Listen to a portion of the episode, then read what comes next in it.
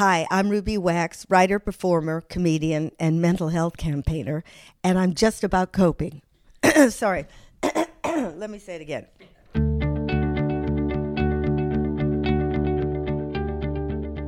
I'm Simon Blake, and this is Just About Coping. If you haven't listened to the trailer, I'd recommend it to give you a flavour of what I'm hoping to do in this podcast. So, who better to start with than the poster girl for mental health? Comedian turned mindfulness guru Ruby Wax.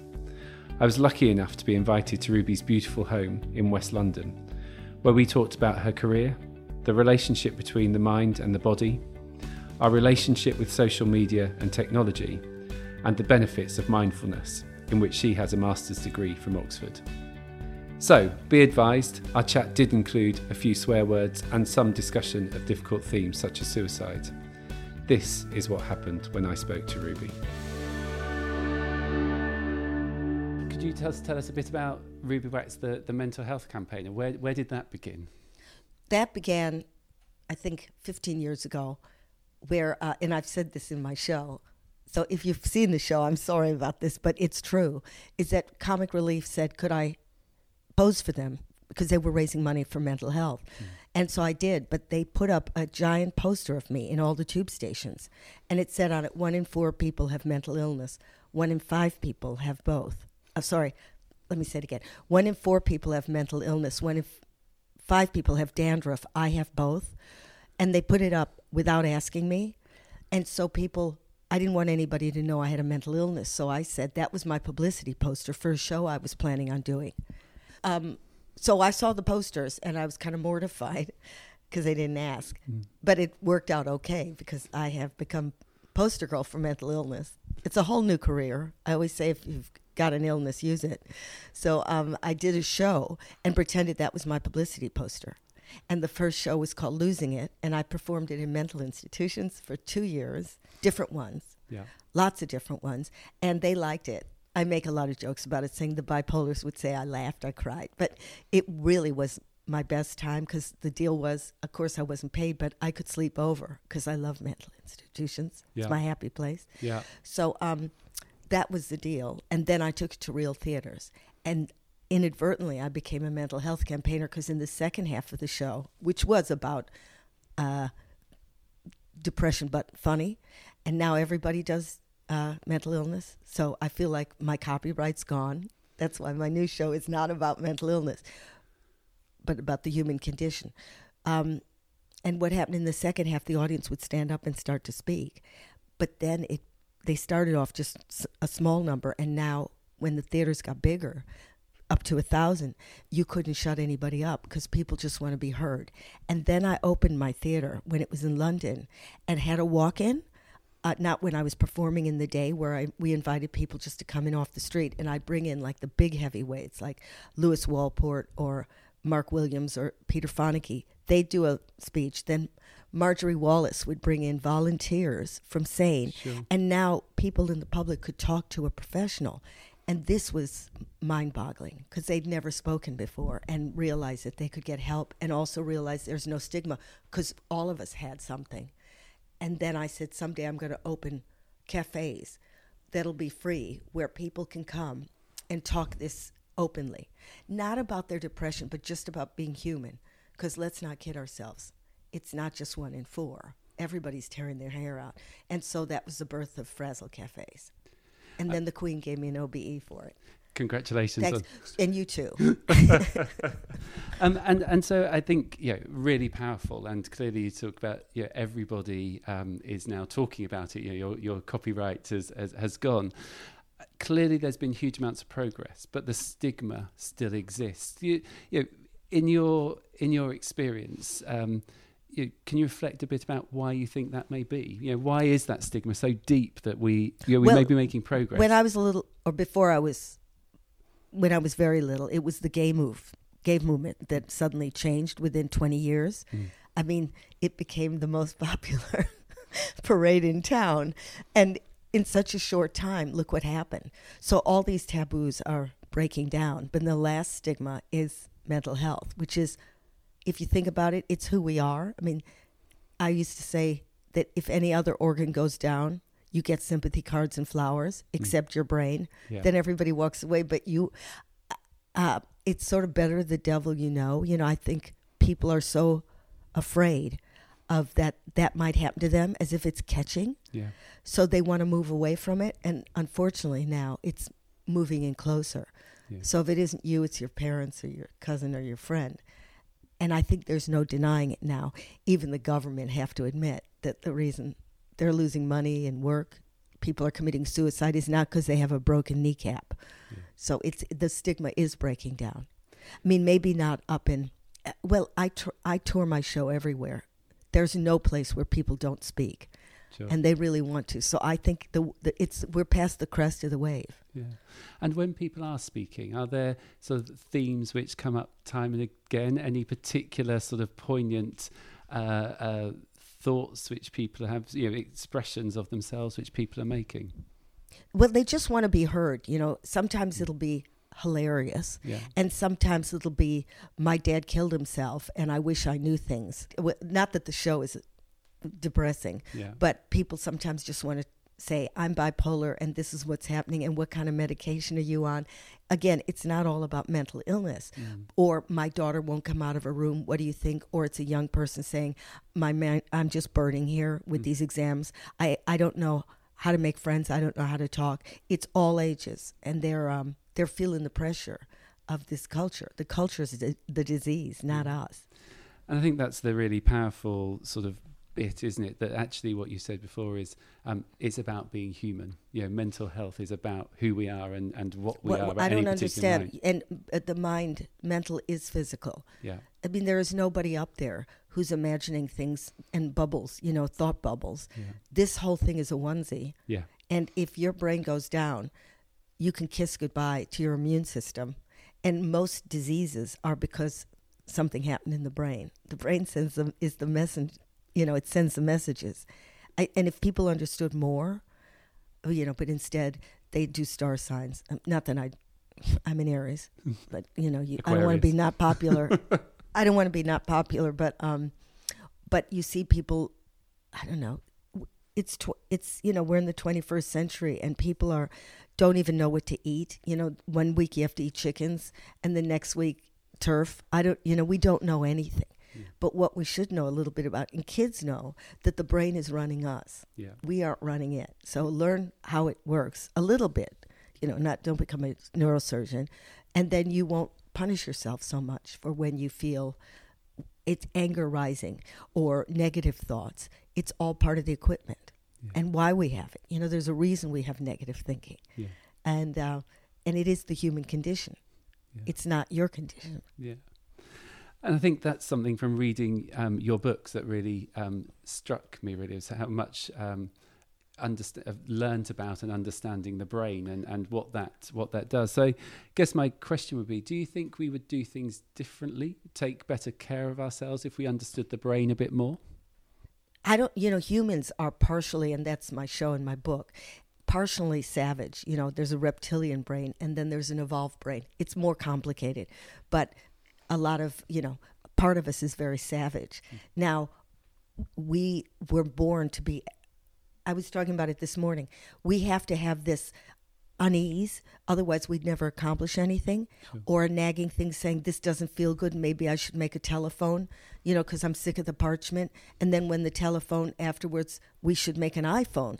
It's all the unease that makes us progress Yeah, yeah, and the addiction to more and more, uh, to easier and faster.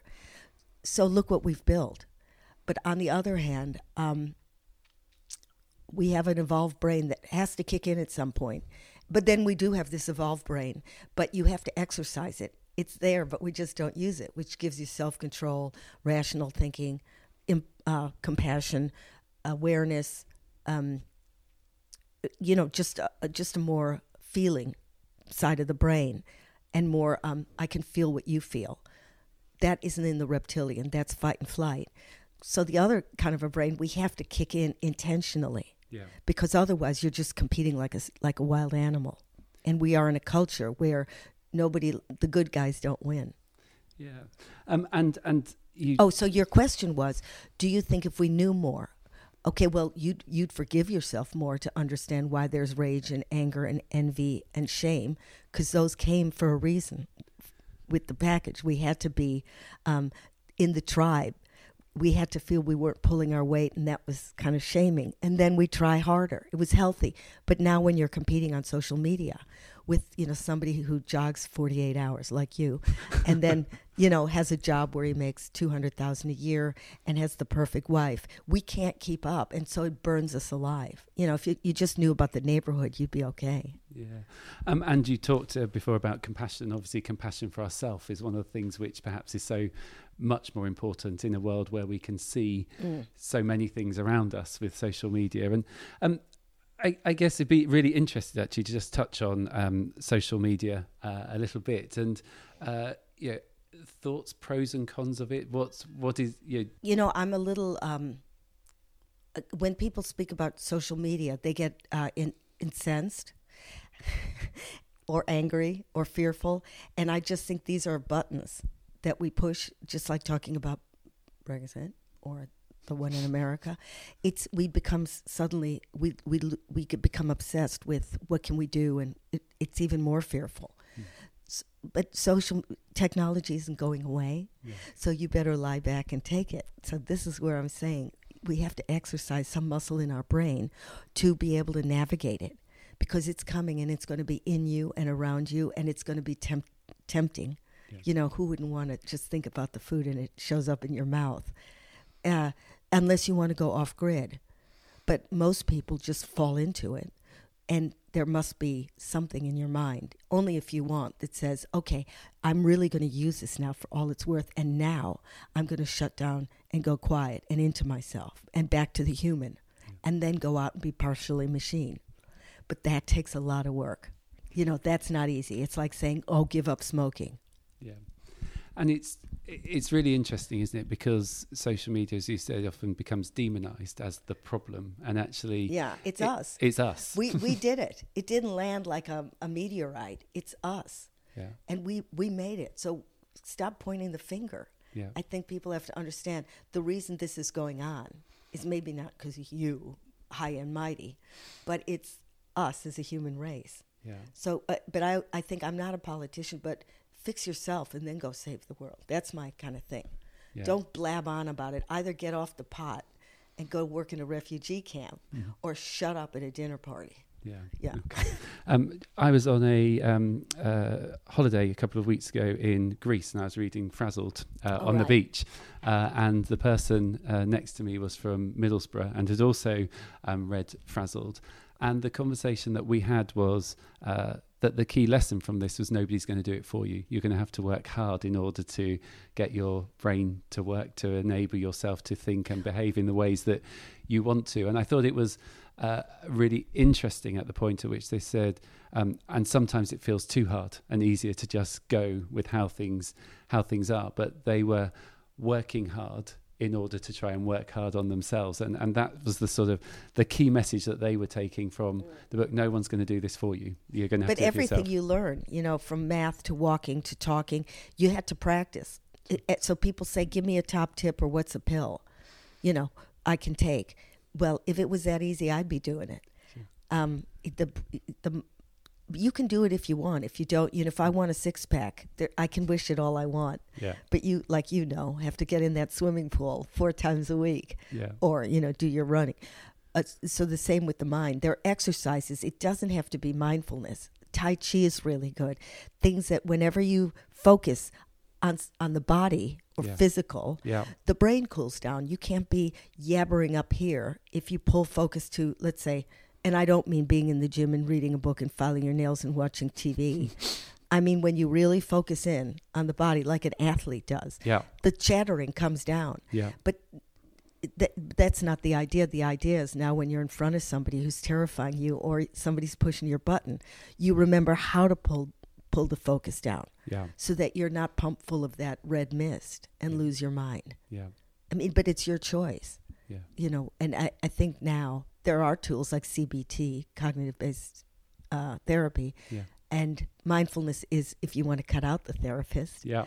uh, you know, if you want to save money, and you know, you just do it a minute a day. It does exercise the brain, and you can see the six pack in an MRI scanner. Yeah. It's not a six pack, but I wouldn't be doing it if you didn't see physical evidence. No, absolutely. So, um, you obviously have a master's degree in mindfulness-based cognitive Cognitive therapy. Yeah, you Uh, got so, that. Uh, a good segue in. So, if you were to describe the purpose of mindfulness in, in one sentence Well, for those who don't, You're doing exactly what people do. Would you explain jogging in one sentence? No, but I might try. I guess. Go ahead, try. Mm. Um, I can't actually off Yeah. off the cuff. There is no one sentence. yeah. Frazzled is a whole book, you can buy it, where it explains it and it explains it from the horse's mouth, which is my professor, who is Mark Williams, hmm who invented it. Um, it's mindfulness based cognitive therapy. He invented it. So he allows me to translate it into comedy. Yeah. That you can go shopping while you're doing it. You can, you know, stand in a queue. You could be on the loo, whatever. It it's a way of exercising your brain. I mean, you can exercise your pelvic floor when you're in a bus queue. Believe it or not, you don't have to be in a gym. Sure. You just pull up your pelvic floor. Nobody knows, yeah. except you pull up a lot of leaves on the ground. but otherwise, nobody knows. So mindfulness is the same thing. You notice where your mind goes, and it's not pretty. You know, the shit show that you get is horrible. But then you start to you pull the focus to something physical. It could be a breath, breathing, and then the mind takes it and then you bring it back. And that's the equivalent of lying on your back and sitting up and lying on your back. And each time you do that, you strengthen a part in your brain that helps you pull focus. So you're saying to the mind, in a nice way, get back here. I'm controlling you. I'm controlling you. You're not going, come on, bitch, lie down. Yeah. Because we are all uh, programmed to be cruel mostly to ourselves but you just you go okay everybody thinks like this. Everybody's got oh i'm not good enough. I'm an idiot. I'm not getting away. Everybody has it. Nobody doesn't have it unless you're in a coma. So you see where the mind goes. Hasn't done anything wrong. Pull it to you could do it to your feet hitting the floor when you're jogging. Yeah. breath is easy because it keeps coming. Or it could be your taste in coffee.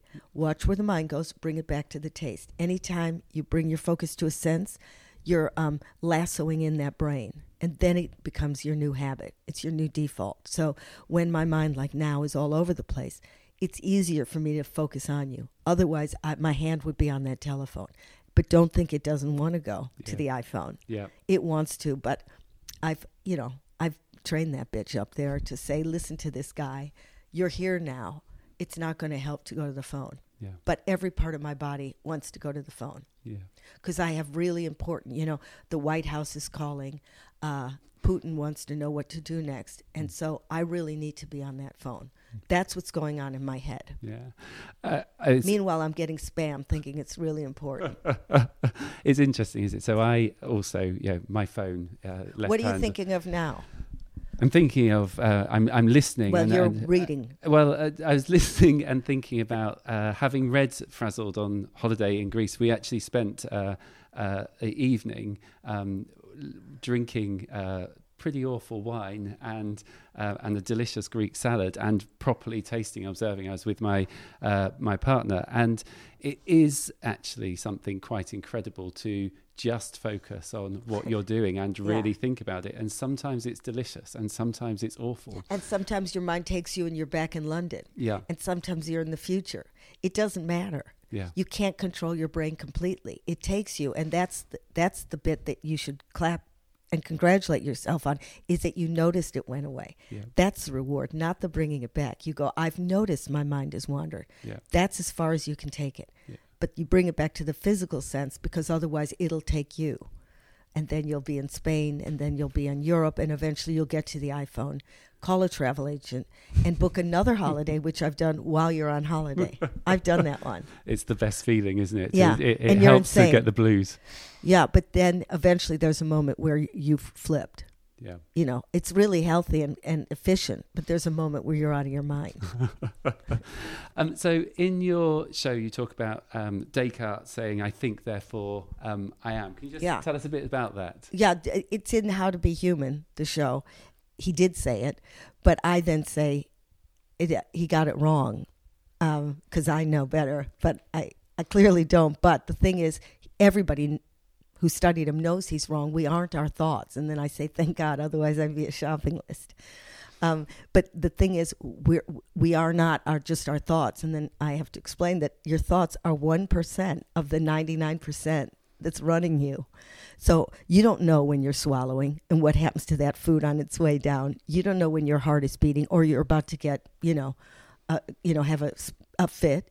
You just don't know. All you're thinking about is your shopping list, really. You're Sure. thinking, I got to do this, I have to do this, based on these bodily sensations. So I, later in the show, I say, I can't really tell the difference when I'm in love and when I have indigestion.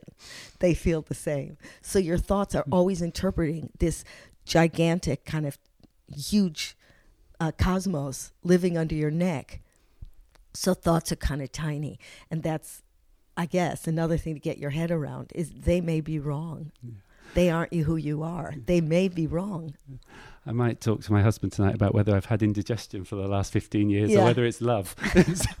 Ask them. Think about it. You know, you want to throw up in the beginning. Yeah.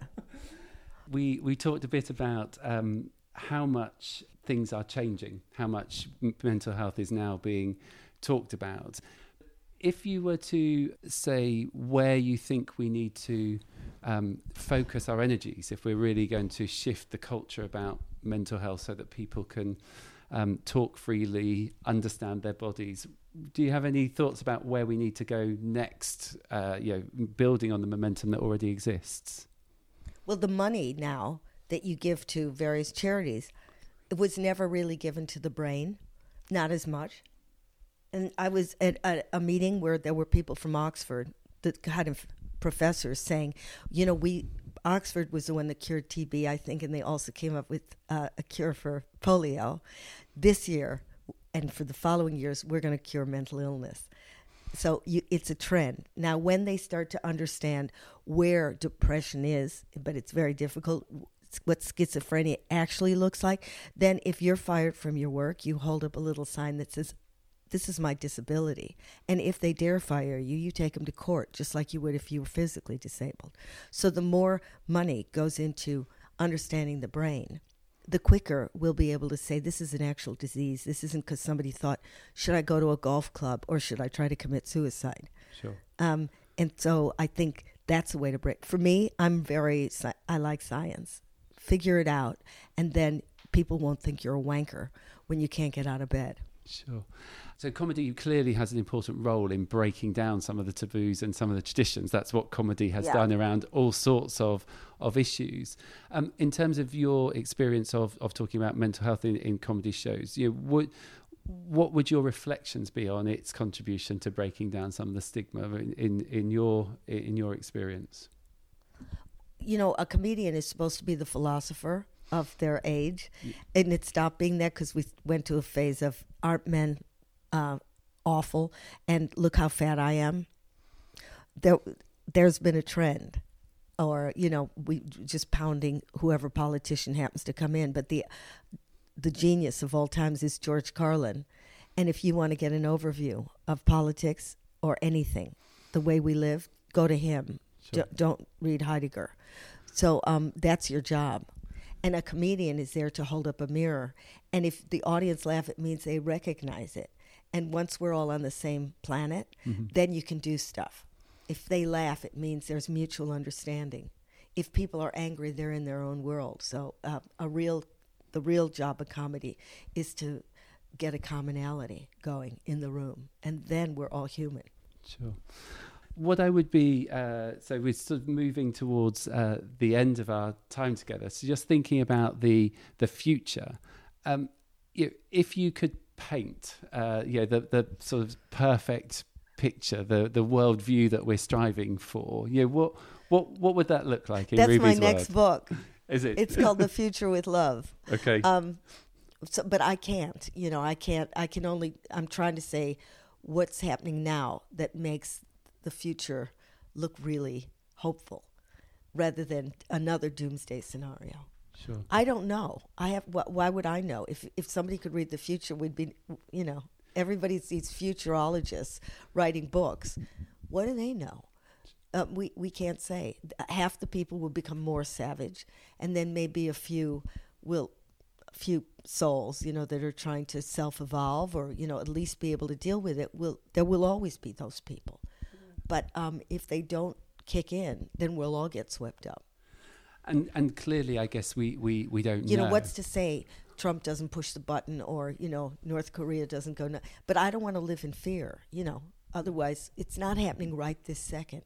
And I think that's my exact point. Actually, is let's not live in fear, but what let's let's live in in in hope and and and that sort of sense. And we know that hope is so important in terms of recovery, in terms of Yeah, in terms of of people like you, or you know, making that volunteer sector, you know, a parity there between, you know, that we should really honor those people that are doing the real thing. Yeah. Yeah. Absolutely, and I think the the the sort of sense, you know, that you know the work that you've done with the Frazzled Cafe and giving people a space, you know, the Yeah. the work that we're doing at MHFA England is all part of a bigger picture, isn't it? Which is about trying to enable all of us to manage ourselves, to learn to Yeah. understand ourselves a bit better, and to, and to help you know that's the Frazzled Cafe thing is that there's a group of people they're not in there moaning they're there to help each other and not for mental illness reasons but because they're human and everything is is harder these days even though it's not tangible.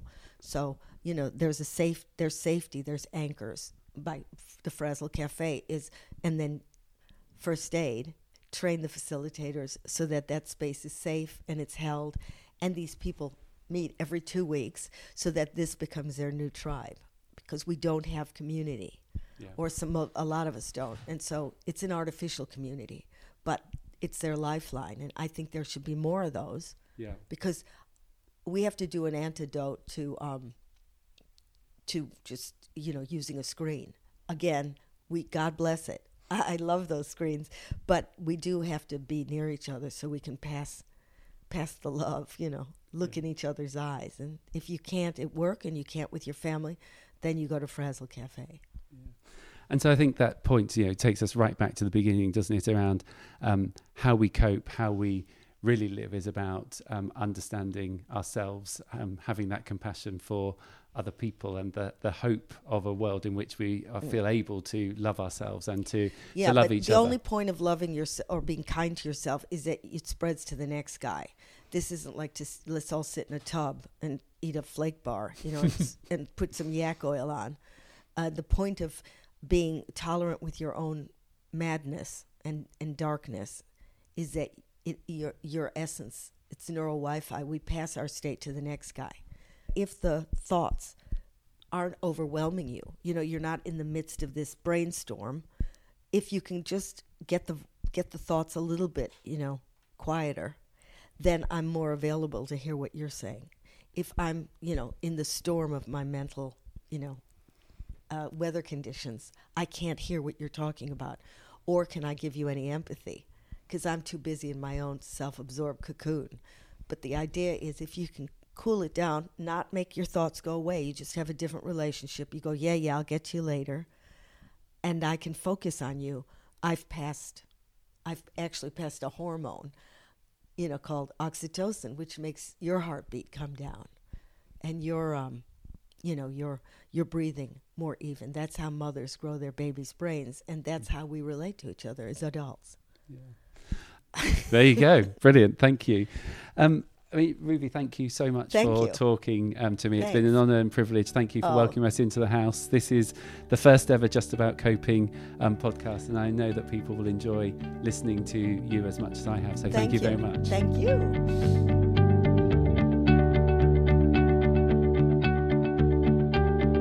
I don't think I could have asked for a better start to my very first podcast, the inimitable Ruby Wax there, talking about our mind and body as a onesie. Ruby's latest book, How to Be Human, the manual, is available now. She's on tour until the end of November 2019 with The Monk and the Neuroscientist from the same book. For all the dates, head to Ruby's website, which will be in the description. If you want to find out more about the Frazzled Cafe meetings Ruby talked about, head to frazzledcafe.org. We're working with Frazzled Cafe to train their facilitators in mental health first aid England training, which I'm very excited about. So, if you'd like to hear more of our podcast, please subscribe on iTunes or wherever you get your podcasts from. Please also rate us on the same place so we can find out what you think and make sure to spread the word using social media with the hashtag JAC podcast. I hope you enjoyed this first episode, and until next time, I've been Simon Blake, and thanks for coping with us.